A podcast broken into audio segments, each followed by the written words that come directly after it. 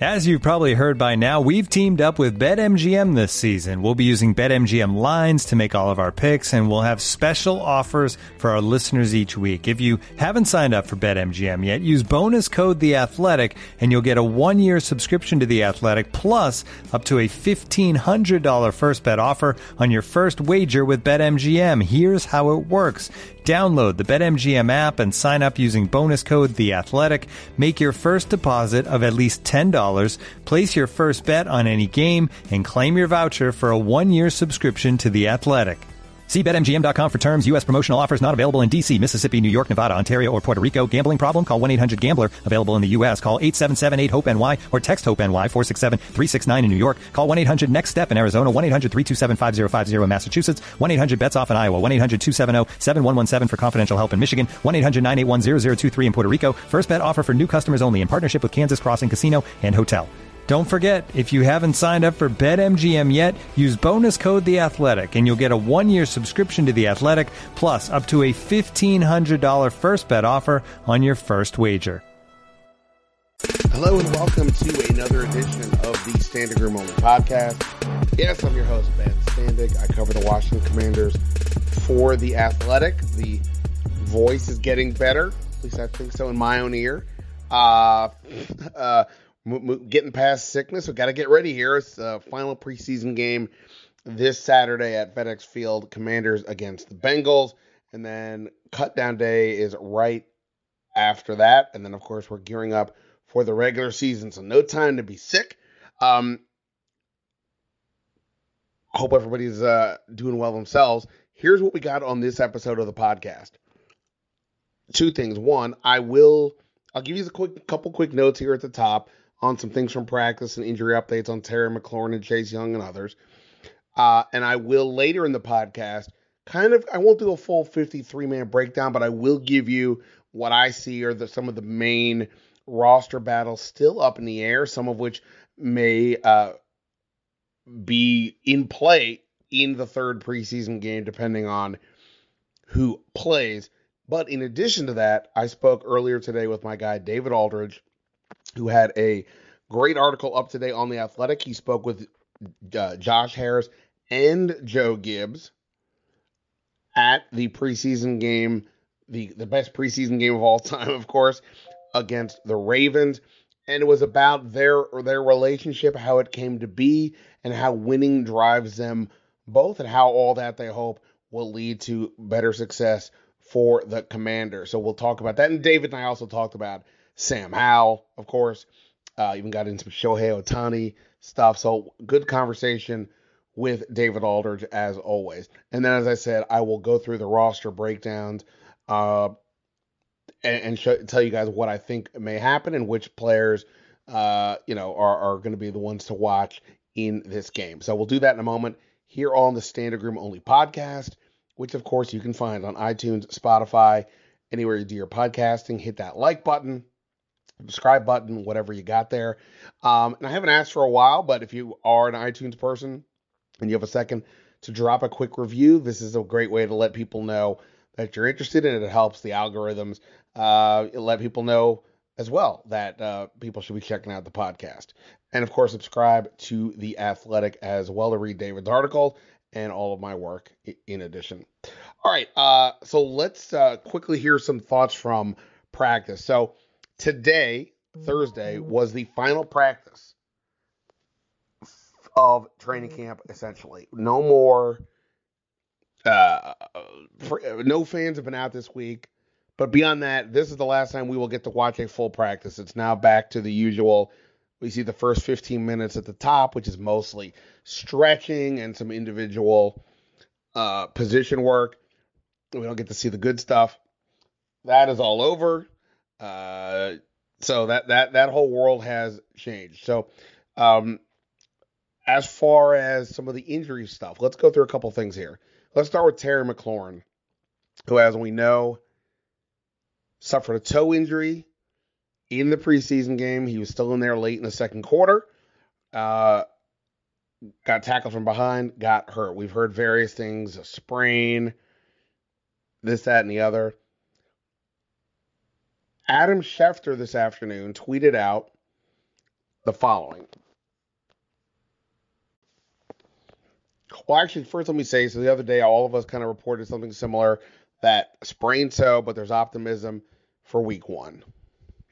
Schefter today tweeted this While Washington has expressed optimism about the status of Terry McLaurin, who suffered a toe injury on Monday night, the Commanders' wide receiver is uncertain for the regular season opener versus the Cardinals, per sources. McLaurin will work to be ready for the start of the season, but it's too early, early to say whether he will be. His injury typical typically is a multiple week injury. Now, I don't think that this is necessarily different than what we heard. I mean, being optimistic and saying he will play in week one are not the same thing. But what's notable here is he says who suffered a t- turf toe injury. We have not heard specifically that he had suffered a turf toe. We have heard sprain toe, and I'm not going to pretend to be a doctor to tell you, you know, what what's the big differences there between these various uh, definitions of these injuries. But if Schefter is saying specifically a turf toe, somebody told him that. That somebody would typically be either A, someone with the team, B, McLaurin's agent, or C, McLaurin himself or the player. Uh, it, it's not surprising that a te- somebody would say something more specific to him than he would to the rest of us. So let's say that it is a turf toe injury. I think that's probably what I'll be calling it from now on because that's what we kind of were assuming.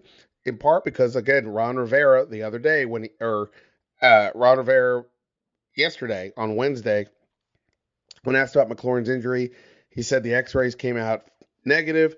The MRI mostly this MRI kind of the same quote for the most part end quote. So not alarming here for McLaurin in terms of like you know, weeks and weeks, but it's possible he may miss week one. I think that's something we do need to consider. I'm not going to go backwards and, and and and sort of rant again about why I think it was a mistake that he was in the game.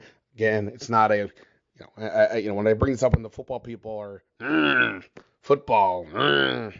Okay, it's not that. It's just a matter of the risk reward. Why is he in the game? At that point, when the Ravens are playing their backups to their backups to their backup secondary, even if there's help Sam Howell, etc. So anyway, so we'll have to watch that for sure. He he wasn't going to play in this game, you wouldn't think anyway, but nonetheless, um, something that we do need to watch, obviously, for the next couple of weeks.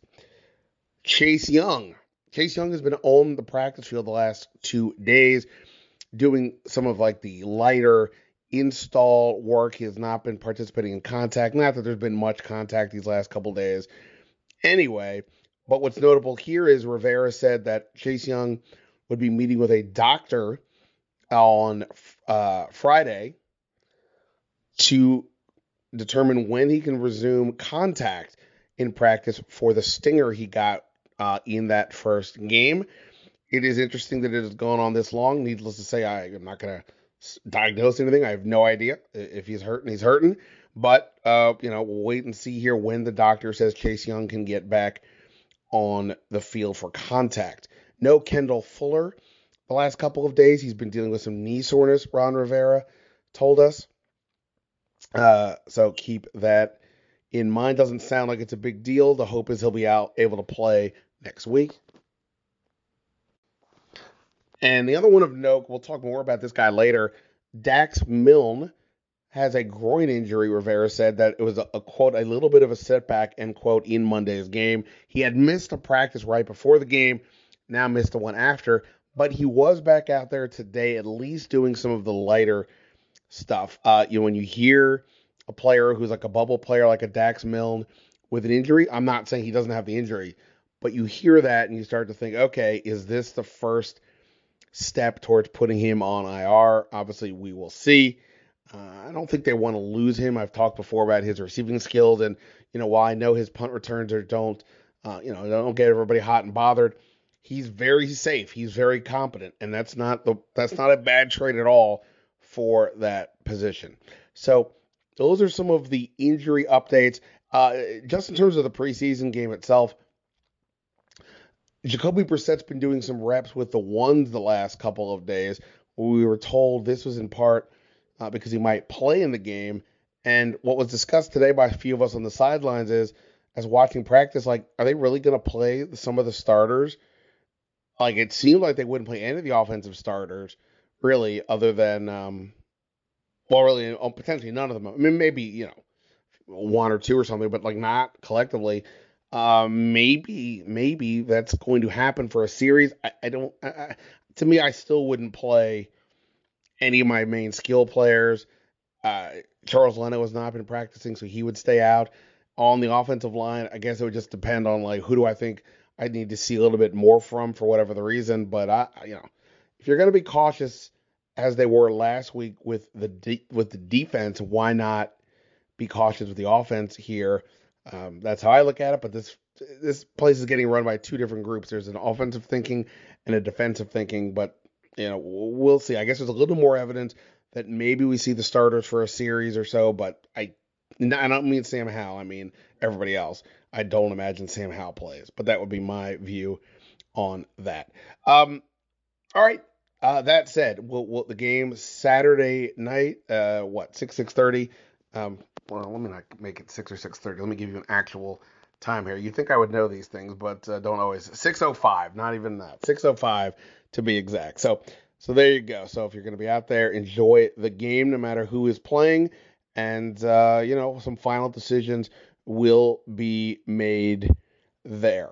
Um, all right, let's get to it. I, I usually go with my my own takes first, followed by the interview. But in this case, I'm not putting David Aldridge on hold, especially when he's talking to Josh Harris and Joe Gibbs. So we talked about that, Sam Howell, and more here on the Standing Room Only podcast. All right, uh, joining me here, the Hall of Famer himself, David Aldridge, my colleague at the Athletic, who uh, was at the game uh, the, the, greatest preseason game of all time. He, he, wasn't there though just to watch the theatrics on the field. He was there to to talk with uh, the new head of the ownership group, uh, Josh Harris, as well as legendary coach Joe Gibbs, and he got to talk to them together. They've got a partnership uh, in in multiple ways, trying to figure out how to get this team together. Really good stuff. There's a new article up on the Athletic. David, uh, thanks for uh, taking the time to to discuss uh what was it first i guess it's like the scene overall for you uh, a long time you know you're a native of this area like me and you covered this team to to see sort of a new vibe out at uh, fedex. Yeah i mean it was it was something. I mean i've been on you know you know under the old the former regime we weren't really allowed on the sideline pregame but that i mean it's more it's an nfl thing. It's not it's not just dan snyder. I can't blame it all on dan snyder. They've tried to tried to reduce the number of people pregame on the field, but you know, Monday it was you know there was a lot of people on the sideline pregame, and you just felt the energy. I mean, yeah, Wale was there and, and Wes Moore was there. Um, you know, all all manner of former commanders, alums, and things like that. Um, uh, it was it was electric. Really, was the feeling. It was very it was very hot, but but you know, Gibbs still has that kind of command presence, man. I mean, I, like you know, like Pat Riley still has it with the Heat, you know, and in his, I don't even know how old Pat is, late seventies, I would think. Um, you know, he still he still has that presence when you're in the room with him. Like he, he really your attention is drawn to him, and they still are able to kind of command it, and um, you feel it. And certainly with Josh Harris being there with his whole ownership group with Mitch Rales and Mark Ein and, and their families. And there was just a real palpable sense of of um, energy there. And then, you know, Ron Rivera was was there with John Harbaugh and they were holding court and uh, you know, Ron, you know, certainly John Harbaugh has a certain gravitas based on his success with the Ravens over the last uh, decade plus, and so um, yeah, I mean, it was it was definitely a, a different feeling than than certainly I've been used to um, pregame. But you just got the sense the whole night, the whole day, and, and evening in the game, there was just more juice in the building. I mean, it wasn't not close to a sellout. Don't get me wrong, but you know, it was a good crowd. You know, considering it was really hot. Um, and it was a preseason game. Um, good crowd. I, I did not bother to try to determine how many people were Ravens fans and how many people were Commanders fans because you know Right. it's a neighborhood game. It's very easy for Ravens fans to get tickets. Um, but it's not like it was a totally pro Ravens crowd either. I mean, there were a lot of Commanders fans there, and it was a it was a pretty good game, you know, for a preseason game. Yeah. Um, and obviously, look, everybody's still on a champagne high uh, Yeah. because of the sale. This champagne high could go on for months. I mean, you know, Yeah. it, it may it may last the entire season, regardless of what Sam Howell does or doesn't do. Um, but obviously, eventually, there will be a point where you go, okay, you know, we moved on from uh, the Wicked Witch is dead, but now, now, now where we're going, and that's where obviously Josh Harris comes into play. And when you hear that Joe Gibbs, he and Joe Gibbs have a partnership with Joe Gibbs Racing, but obviously Harris is a guy who was born and raised here. Is going to revere Gibbs like you know anybody of that era would. So it's a it's an interesting dynamic, and that's that's the we're all trying to get Josh Harris stories, and that's the angle you landed on. Um, but like, how did you? I'm just curious, like, how did you actually get to that point? Did you pitch the idea immediately to um Josh Harris's group? Hey, Harris and Gibbs, let's do that. And even within that, did you know what you wanted to write about with these men?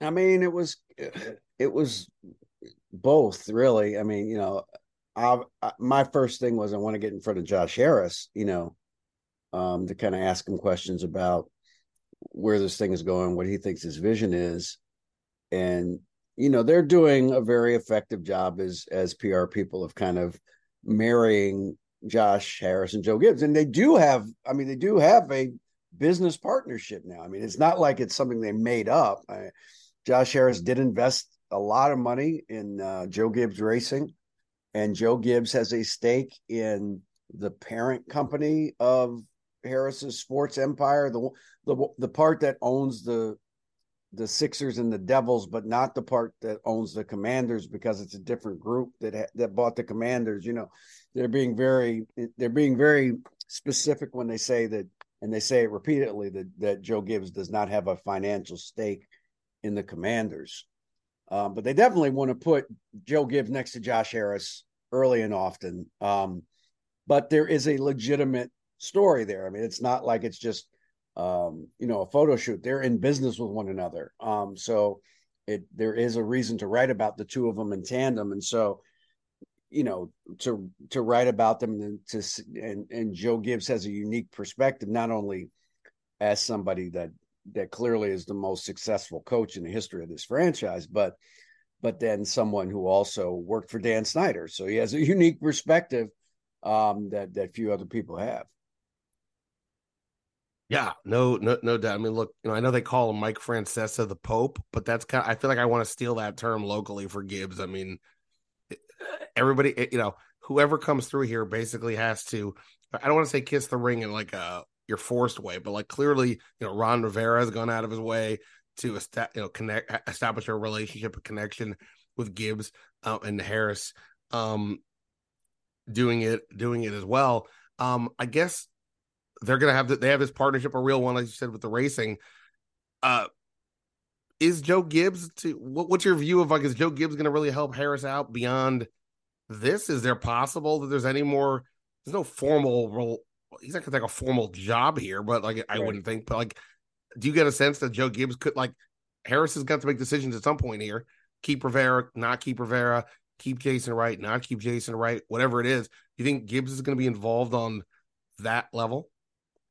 I I don't think so. Just just because I don't think Josh Harris is going to cede that to anybody. You know what I mean? Like he'll listen if people have opinions, but he certainly is going to make the decision on, on those on those jobs specifically, whether those guys keep their jobs. Um, so, and I have, and certainly I have no sense that that Joe Gibbs at, at he's 82 years old. I mean, I don't think he's looking to get back into the NFL in any meaningful way. You know, uh, in terms of decision making ownership at any level he'd give he'll give his opinions to be sure if he's asked and and and one thing that harris said repeatedly was he wants gibbs to kind of be proactive and you know don't wait for me to call you you call me if you see something that you think needs fixing or something that's not working and and you know gibbs said he would um but he also said that line between Ron Rivera and Josh Harris cannot be kind of muddled up by anybody in in in the middle. You know, he doesn't want any like uh go betweens kind of messing up the message between the coach and the owner. That's supposed to be a bat phone. I pick up the phone, you answer it kind of deal, you know. So he said, I don't want to get, I'm not going to get in the middle of that. Um, but he will offer his opinion. So, I mean, I think it's going to be more of an advisory thing than anything else. Um, but I do think he he does say he did go out of his way to say, "Hey, look, I'm I'm I've achieved a certain amount of success in my life, but I I I could still use a mentor every once in a while." And he he considers Joe Gibbs a mentor in in that regard, in the football sense. Yeah, well, and that's always the fascinating part about any of this is when these owners buy these teams, they are the definition typically of fish out of water. Yeah, they may be masters of the universe in private equity or uh, you know Home Depot uh, yeah, or yeah, whatever, yeah. whatever like Arthur Blank or whatever it is, but this is a whole different deal. And you, how do you know how to do it? So obviously having Joe Gibbs around as somebody that is a sounding board um, sounds like a great idea. And I guess one other question we all keep wondering about with Harris, we have some evidence because of his current other uh, teams he owns is what what level of involvement will he be? You've got, you know, Joe Gibbs had Jack Kent Cooke, clearly was not afraid to express his views and opinions, but he did seem to let the football people do their job. Yeah. Until it got to the point maybe where like, hey, you know, we got a problem. Yeah. Whereas obviously the last guy, you know, for the majority of his time, he had no problem sticking in his yeah. uh his, his, sticking his nose in where it certainly didn't belong. What what's your sense either previously or based on how Harris was talking to you here about what his involvement level might be? Um I mean, I th- look, he only he spent six million dollars. He's going to have some say on this, right? I mean, he's going to have some say in things. So, um, he has said, you know, he said Monday that he's learning and obviously does not know as much about football as Rivera or some of the people on the football side, and I, I certainly think there'll be some deference there. But the overall thing, man, is you know they got to win. I mean, I don't think there's any, there's no secret here. I mean, they they if they don't win enough games this year, Ron Rivera's not going to be back. It doesn't matter how much Josh Harris knows or doesn't know about the NFL. He just fired Doc Rivers, who's who's literally been voted one of the top 15 coaches in NBA history um, because he didn't win enough, you know, and they made the second round of the playoffs three years in a row and it wasn't good enough. And so he's made it clear that um, there are going to be expectations for winning um, starting now. Um, and he's not going to be very tolerant about five year plans and all that sort of thing. He's kind of all in on let's get this battleship turned around as quickly as possible. And you know he's he said it during the story like he said i'm you know he said i'm i'm an intense guy and and it's not for everybody and that's you know and it's okay if it's not for you but if you're here i you have a, you have to live up to a certain standard so you know he's certainly going to be the expectation i think is going to be winning immediately at a much higher level than they've won before now I don't know what the line is. Do they if they if they win a game in the playoffs, is that enough? I don't know. I mean, but I certainly think you have to be at that kind of level of success to even consider bringing Rivera and his group back or extending them. Yeah, no, I, I that's why there, it's the big question. Like you know, we talk about Sam Howell. What's he going to do? Eric Bieniemy, how's that going to work? What Josh Harris's intentions are? What are his goalposts?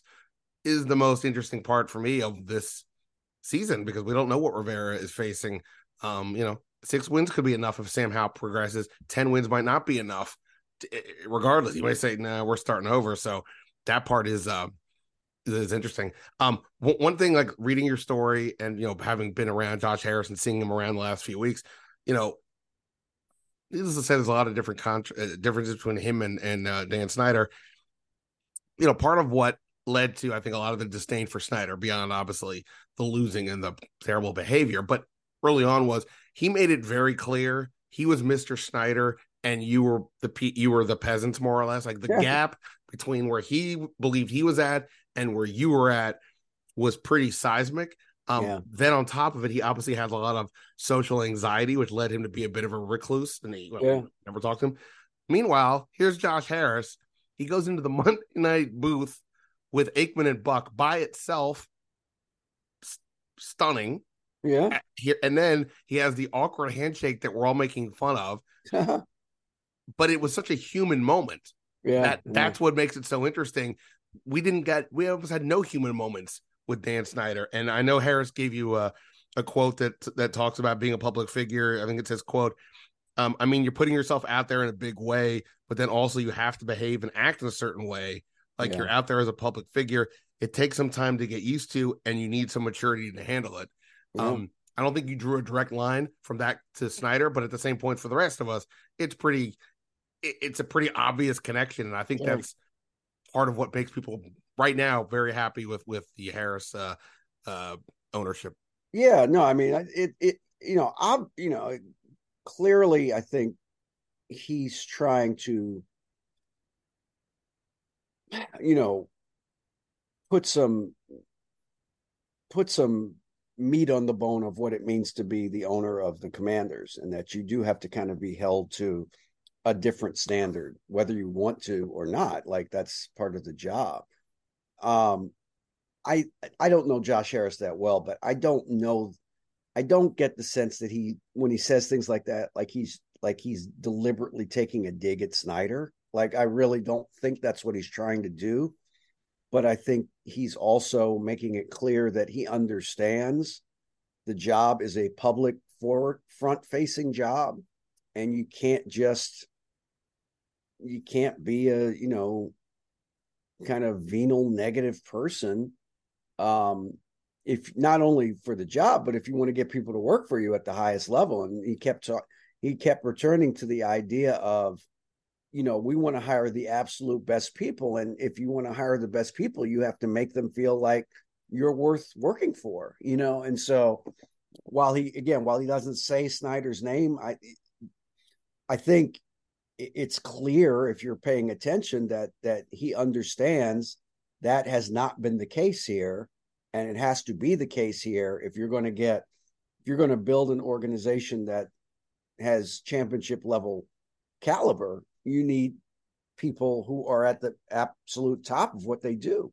And you can't do that if you're an organization that's constantly covering up for itself for the terrible decisions that people have made in service to that organization. Yeah, absolutely. All right, well, go go read David's uh, article up on the Athletic right now. Subscribe to the Athletic, of course, uh, to get all of David's work. Not obviously here. He's also rolling out. What are you doing? T- uh, ten tier. Uh, today was your last tier of the NBA top thirty. Yeah, the off season, just the off season. You know, just the team. You know, ranking one through thirty. The team, every team's off season and the moves that they made, and if they, you know, and it's not, you know, it's a moving target. It's not. There's nothing. There's no static set of rules because every team's in a different position.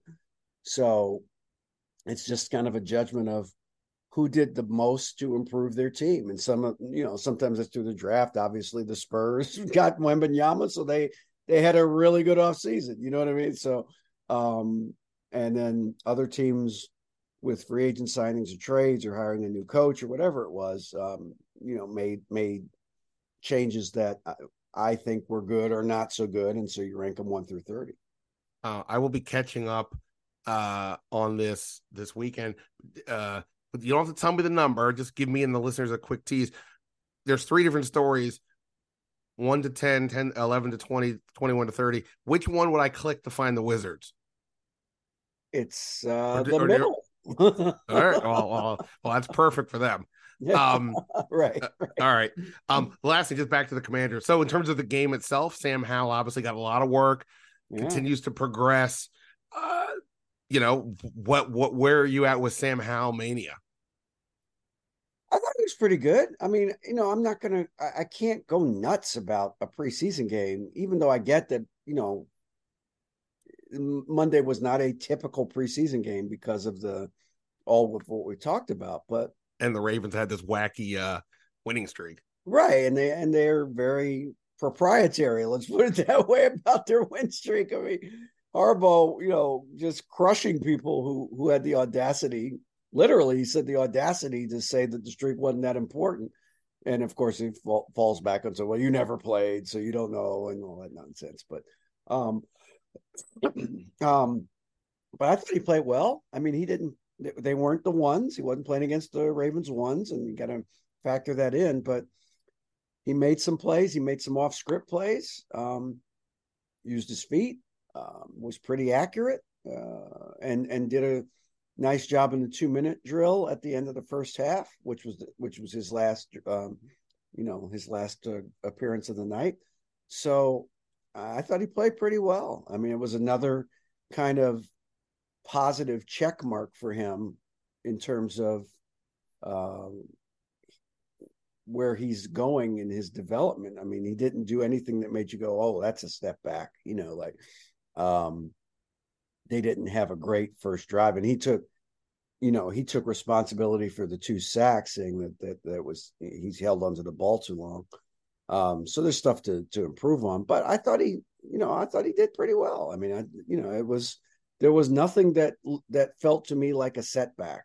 Um, I I would be very surprised if he plays very much Saturday, just because what would the point be? You know, like Rivera's gone out of his way to say how important the the practices with the Ravens were last week uh, before the preseason, before the game, and so if that's true, you know, he's played two preseason games essentially, or maybe two and a half preseason games. There's really no point to putting him out there again. I don't think. Um, uh, yeah, I, I, don't think he nor almost any of the starters will probably pull Yeah. So, so if you're saying, hey, how did he do in preseason? I'd say he did pretty well. I mean, he he, he looks like he's comfortable in the offense. He looks like he's ready to kind of uh, assert himself as the leader uh, in the huddle, and and um, they had they had enough success uh, against Cleveland and, and Baltimore that you go, okay, well, and and to be blunt, I don't think Jacoby Brissett's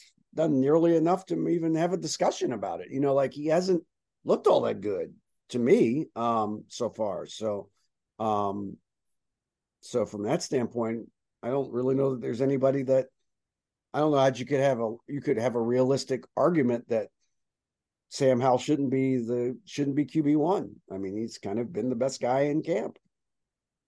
Yeah, I, I yeah, no, no, no, no argument from uh, from me on that um assessment. All right uh, it's it's early in the morning. Both of us uh need to go get coffee and a shower god knows what. Uh, and i gotta run to practice. Uh david greatly appreciate the time.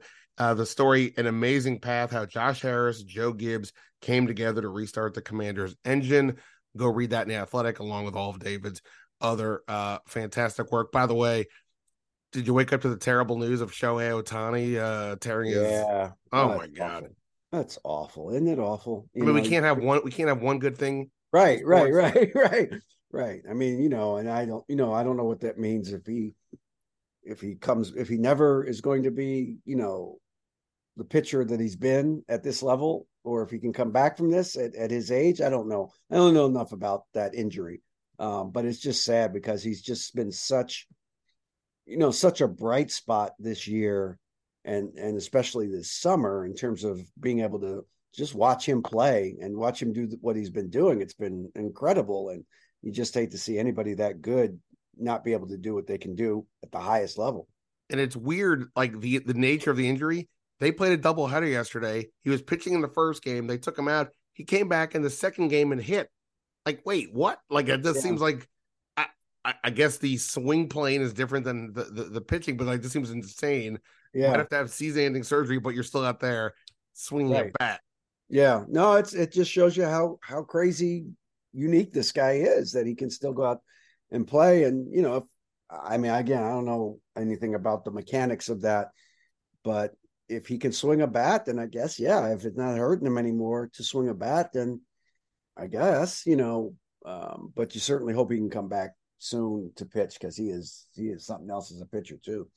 Right, right. All right, I could I could uh, come up with more topics. I'll let you go, uh, David. Appreciate it. Uh, are you? I, I, don't know if I'll see you out at the game on Saturday or not, but I'll, but uh, enjoy uh the rest of the month. I, and we'll I'm going soon. back on vacation now, man. Yeah, good, good, good. do that, do that. All right. Well, we appreciate you stop taking a break in order to uh, give us a story. We'll talk soon. Yes, sir. All right, great stuff there from David. Make sure you go check out the article on the site. Uh, all right, now when the game ends, you know it's not going to be too much longer before the coaching staff starts diving in to who's going to make this team. Teams have to get from 90 to 53 by August 29th, so that's uh, next Tuesday. Uh, you know, it's a big chunk of players that have to get cut at this point. Now, I didn't do the math, but you know, we could probably already guess probably 20 guys who it's just not going to be for them, and probably even another, you know, 10 or so where it's like, all right, we're probably not for them either. But then there's a lot of other choices that will have to be made, and uh, you know, Rivera today talked about how how that all goes. That the, that the coaches will talk with each other first they'll have they'll sort of you know campaign or, or, or suggest their their thoughts. Then it'll be Rivera, his coordinators, as well as the front office, doing that again, going through uh, who's gonna get, who's gonna stay, who's gonna go. I think it's interesting that you know while you the team in theory is pulling together in the same direction or rowing together in the same direction, there could be a little bit of hey hey no no no no I need my guy to stay here. I disagree. I think this guy should stay, or we can risk this guy going through waivers or what have you. I would, you know, th- these are the things I would love to be the fly on the wall for. I find this stuff endlessly fascinating. Um, nonetheless, they will get down to the 53 by Tuesday, and that doesn't mean the roster is set in, you know, stoned. Then players, you know, uh, could clear waivers, go on the practice squad, of course. Uh, other players from other teams could get claimed by Washington. Uh, you know, maybe there's somebody they're going to wait to put on uh, injury reserve. If you do it after final cuts, then that player can come back. You do it before player is out. So uh, that is those are some of the things to keep an eye on from a procedural standpoint. Now, as far as the actual player standpoint, oh my god, there was a Peter Brady voice right there for you for anybody who's old enough to know that one. Phew. All right. Um, here's a couple positions I want to kind of go through running back and tight end. I'm going to lump these two together. Three running backs we know are safe Brian Robinson, Antonio Gibson, Chris Rodriguez. I think we're pretty confident that three tight ends are safe Logan Thomas, John Bates, Cole Turner. The question is between these two spots, are they keeping one more or two more? If they are only keeping one more, then that player is probably going to be Alex Armah, who uh, can play fullback. He can play tight end. He's got some good versatility there, can help on special teams. Uh, to go to the tight end part of this, Logan Thomas didn't mention him with the injuries. He has continued to making strides. We've seen him more out on the side field during practices the last uh, you know last week or so, getting better. Still not there yet with his calf strain. Then you've got John Bates, I think is legitimately solid. John Bates is also a better pass catcher than I feel like we give him credit for. And then Cole Turner, who is there to give them that big, tall target, uh, you know, with some sort of wide receiver dimensions there. I, I, I just don't think Curtis Hodges has done nearly enough to justify keeping him with his inexperience. So I do think though they would like to keep a fourth tight end, and with Logan Thomas's, you know, even if they say he's going to play week one, I, you have to be somewhat concerned at this point. So having a fourth tight end would make a lot of sense. But can you really do you really want to keep four tight ends and four running backs when you're going to have some other decisions to make? Armah gets you a spot in both. But if you keep only three running backs, that means no Jonathan Williams, who I just continue to like and think is underrated with what he can do as a, as a running back with speed, with power, and he's a big help on special teams. You also have a guy like Derrick Gore, the former chief. I, I feel like he's looked pretty good to me when he's been in there, but you know, uh, if Bieniemy has his say, maybe he is um, the fourth guy. But if not, guy you could think you could probably sneak onto the practice squad. I think it's gonna be really interesting for me right now. Well, actually, I'll say that for later when we go through the rest of these positions. But that's I think the question: is it seven players between these two positions, or is it eight? If it's eight, Jonathan Williams, Derrick Gore have a better chance. If it's seven, Alex Armah is looking pretty good. Offensive line. I think the question here nine or 10. Ricky Stromberg, he's going to make the team. Let's just be clear about that. But he's gotten a lot of attention over the last week. He's continued to play a lot at guard. That's something he did as a freshman. And he told me today that he can play either the left or the right guard. It's not that complicated for him to make the switch from center to guard, even though he has not done it a ton at all here or you know in college again since his freshman year. Uh, but he's been making a lot of strides, getting a lot of attention. Ron Rivera has brought him up several times. He has looked pretty good. You know, you can say maybe he needs to get, get a bit stronger, but I think he's looked pretty stout to me out there. And I do think that at time, if they think he's good and the Saahdiq Charles, Chris Paul situation at left guard doesn't work out the way they want, that maybe at some point Stromberg gets in the mix. But that said, today Rivera said that Stromberg being able to play guard really kind of helps out with their uh, planning. I guess if I'm looking at this, what that says to me is if you have a guy that can play center and guard, that's an area where you can let one go. If he was only a center and Tyler Larsen is only a center, maybe you have to keep both of them because you don't want to cut either one, but you have to uh, keep somebody else uh, to help you at guard. Uh, I don't think I said that the way I wanted to, but I guess my point would be if Stromberg can play center and guard, right, that gives them that flexibility there. You're going to have the loser of the Saahdiq Charles Chris Paul matchup as as another interior lineman. You've got Cornelius Lucas, and even though Braeden Daniels, their fourth round uh, pick, has not been dynamic at all uh, this summer, you're not going to cut a fourth round pick. He's not, you know, he's not looked that bad or anything, and he's gotten a little bit better. Some questions for sure. Don't get me wrong, but I, I just don't see them cutting the fourth round pick. So that would be nine without Larsen. And when you look at again, we'll go through these other spots, but that's kind of a big spot. I I, I kind of feel like, you know, th- whoever is out here might be sort of my 54th player. But you know, Stromberg making strides, and if he can play both guard and center, then they, uh, you know, have a little more flexibility versus if they had three guys who could play center, but neither none of them plays guard, or at least they want don't want them to play guard. Uh, wide receiver. So I guess you could say it's six or seven. I think we know the top four is. I'm not going to bother everybody with that. But from there, you've got Byron Pringle, Mitchell Tinsley.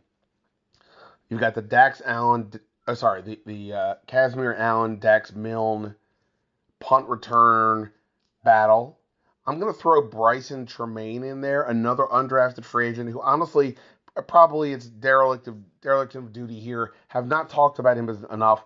Uh, you know, undrafted free agent from Stanford, big tall guy who just makes a lot of plays down the field. I, I think I've just largely ignored him in terms of making the 53 because I have to imagine he clears waivers. But I've really liked him. I really think he's been uh, an impressive target. Stanford kid, you know, you can assume He's he's smart. Uh, he knows obviously Tavita Pritchard, the quarterback coach from Stanford. So I think he's interesting, but I just imagine he's gonna be able to clear waivers.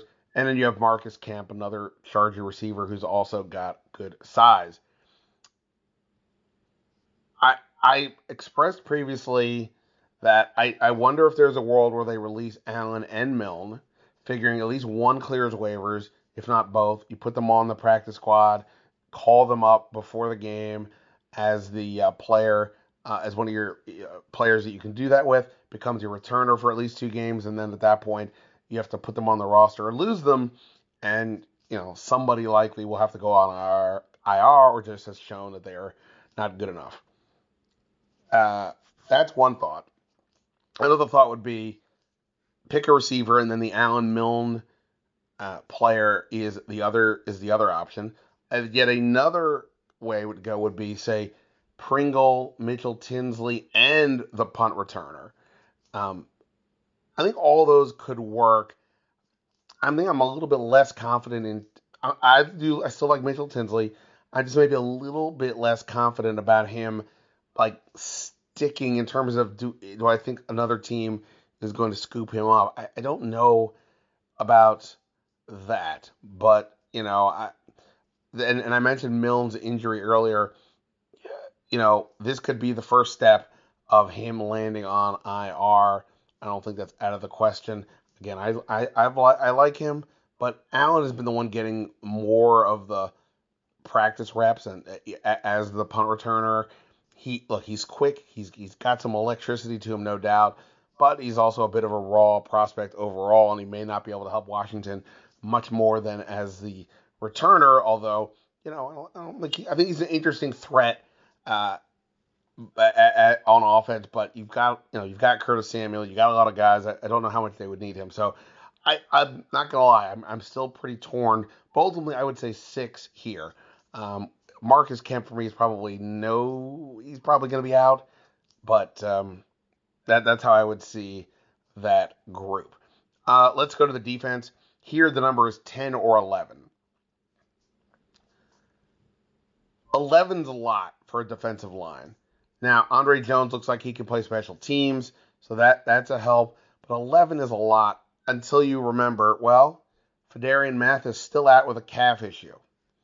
Jonathan Allen hasn't practiced this week. He's out with uh, plantar fasciitis. Now, obviously, John Allen is a tough, tough guy, so you would think he'll be ready to go. But you know, I, I, I don't know when he gets a full, clean bill of health, and therefore something to keep in mind when we're debating 10 or 11 players make it because if there's only 10 you know i don't know who you uh, who are you cutting at that point if we think andre jones makes a team is there a world where you're cutting kj henry the fifth round pick he really has not been it's been like unnoticeable for the most part in camp i you know so the fact that you would have jones as a pick coming in could let you think that um, maybe they move on from Henry, Henry, but it's also way too early. You know, if you like the guy, he obviously had a really good career at Clemson. You know, and, and we as we know, this whole defensive and the group, almost everybody's a free agent. So you know, it'd be nice to have somebody else on the books for next year just in case. So I think he makes it, and that's why I'd probably lean 11 right now. Um, especially like I said, with the two defensive tackles hurt, you gotta have you gotta build up your depth. So I think that's one way to do it. Uh, at linebacker, you know, I think the answer is either four or five. I've been going with four in my various mock drafts. Uh, that said, I, I, do want to just mention this quote, this uh, stat. You can take it for, for, what it's worth. It is from Pro Football Focus. You know, their grades are uh, probably a bit too subjective for talking about them in the way that we collectively do, but nonetheless, out of uh, 217 linebackers to have played in preseason. Cody Barton ranks 216th. He has been Washington's worst rated defender in both games, and I, I, I, I think there's got to be some legitimate concerns at this point. Um, I asked Rivera on Wednesday about what he has seen out of Jamin Davis and Cody Barton. Here's some of what he said about Barton. Now, by the way, when I always try to gauge what do I think a coach is, you know, is he frustrated with a player? Does he buy into a player? Does he really this guy's killing it, or is he just saying stuff? Try to. I always try to listen to, um, when you know, if one thing is when does he get into any kind of critique? Uh, is it softballed in, or does he kind of bring it up without even bringing it up? So I ask again, what did you see out of these guys? before I even before he says a hey that he's doing great at this, he says this is the beginning. Quote, I think the biggest thing for Cody is just got to get used to the style play. We are a little different from his time in Seattle, and yet we do some very similar things in terms of coverages. But some of our downhill techniques are some of the things he's got to get used to. The first game, he was really good with it. The second game, I think he was kind of he- a little hesitant to really get downhill. And I think one of the mistakes you got to be careful is that when you try to be right and fit correctly and that guy cuts back, now you put yourself in a bad spot. End quote. They went on to say some nice things as well, but I do think that is something to keep an eye on. Now, none of this has anything to do with who's going to get cut. I don't see Cody Barton uh, getting getting Eric Davis here and, and being an interesting free agent offseason signing to get cut. But nonetheless, um, it's something to note. Uh, you know, David Mayo would be the uh, the alternative, and and Mayo is, you know, in my view, pretty limited to being sort of involved for run plays. Barton was brought in in large part for his coverage work. So this will be interesting to watch. But I've got four linebackers right now with Milo Eifler and others uh, on the outs going to the practice squad or going somewhere else. Uh, defensive backs, to me, this is a 10 or 11 number. Got to have at least 10. You know, that would mean probably at least five cornerbacks, if not six. But here, you've got five safeties, including Jeremy Reaves, that I think are going to stay. Uh, Danny Johnson, you know, I, I, he's the fourth corner as far as I'm concerned. I don't. I, I think that's pretty apparent.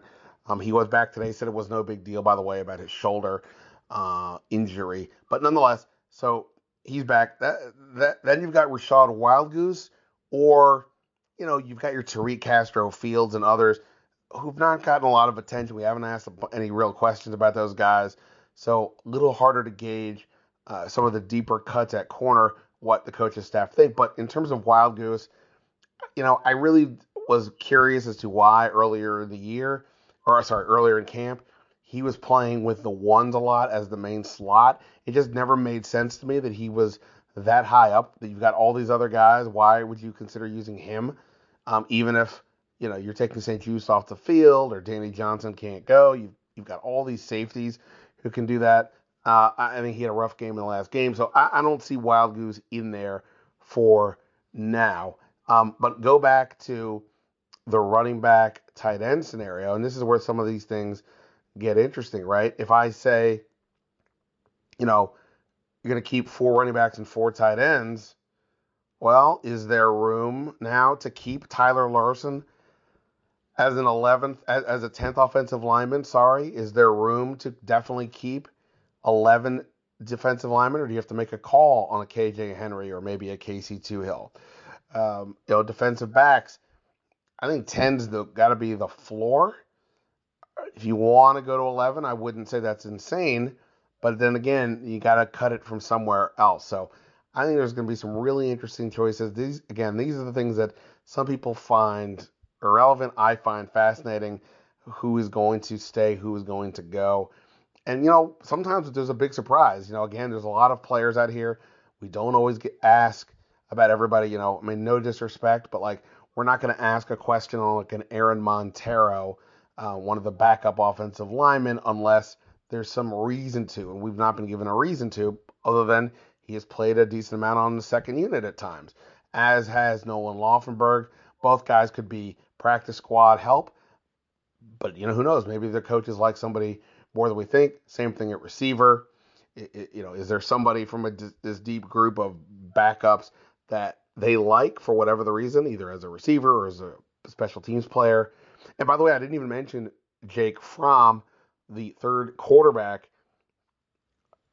On the one hand, him going to the practice squad seems like a reasonable thought, you know, unless there's a team out there that just all of a sudden gotten desperate as a backup. And, you know, I think Jake Fromm is, is, is a guy like, you know, low end backup you could get by with. But the fact that he was on the practice squad pretty much all last year means he could probably get there again but then at some point, do you want the third quarterback under 53, knowing the rule now allows you to go to that third player, even if he's on the inactive list? They're going to have to make that call at some point as well. So, those are some of my thoughts on the uh, roster battles heading into this final preseason game. Um, lot to consider. I think again, we'll see how much do the starters play, particularly on offense. Um, we'll be watching for sure. All right, but that is it for this episode of the Standing Room Only podcast. Thanks again to David Aldridge for his time and to everyone here for checking out the podcast, my work on the athletic. Um, until next time, ya.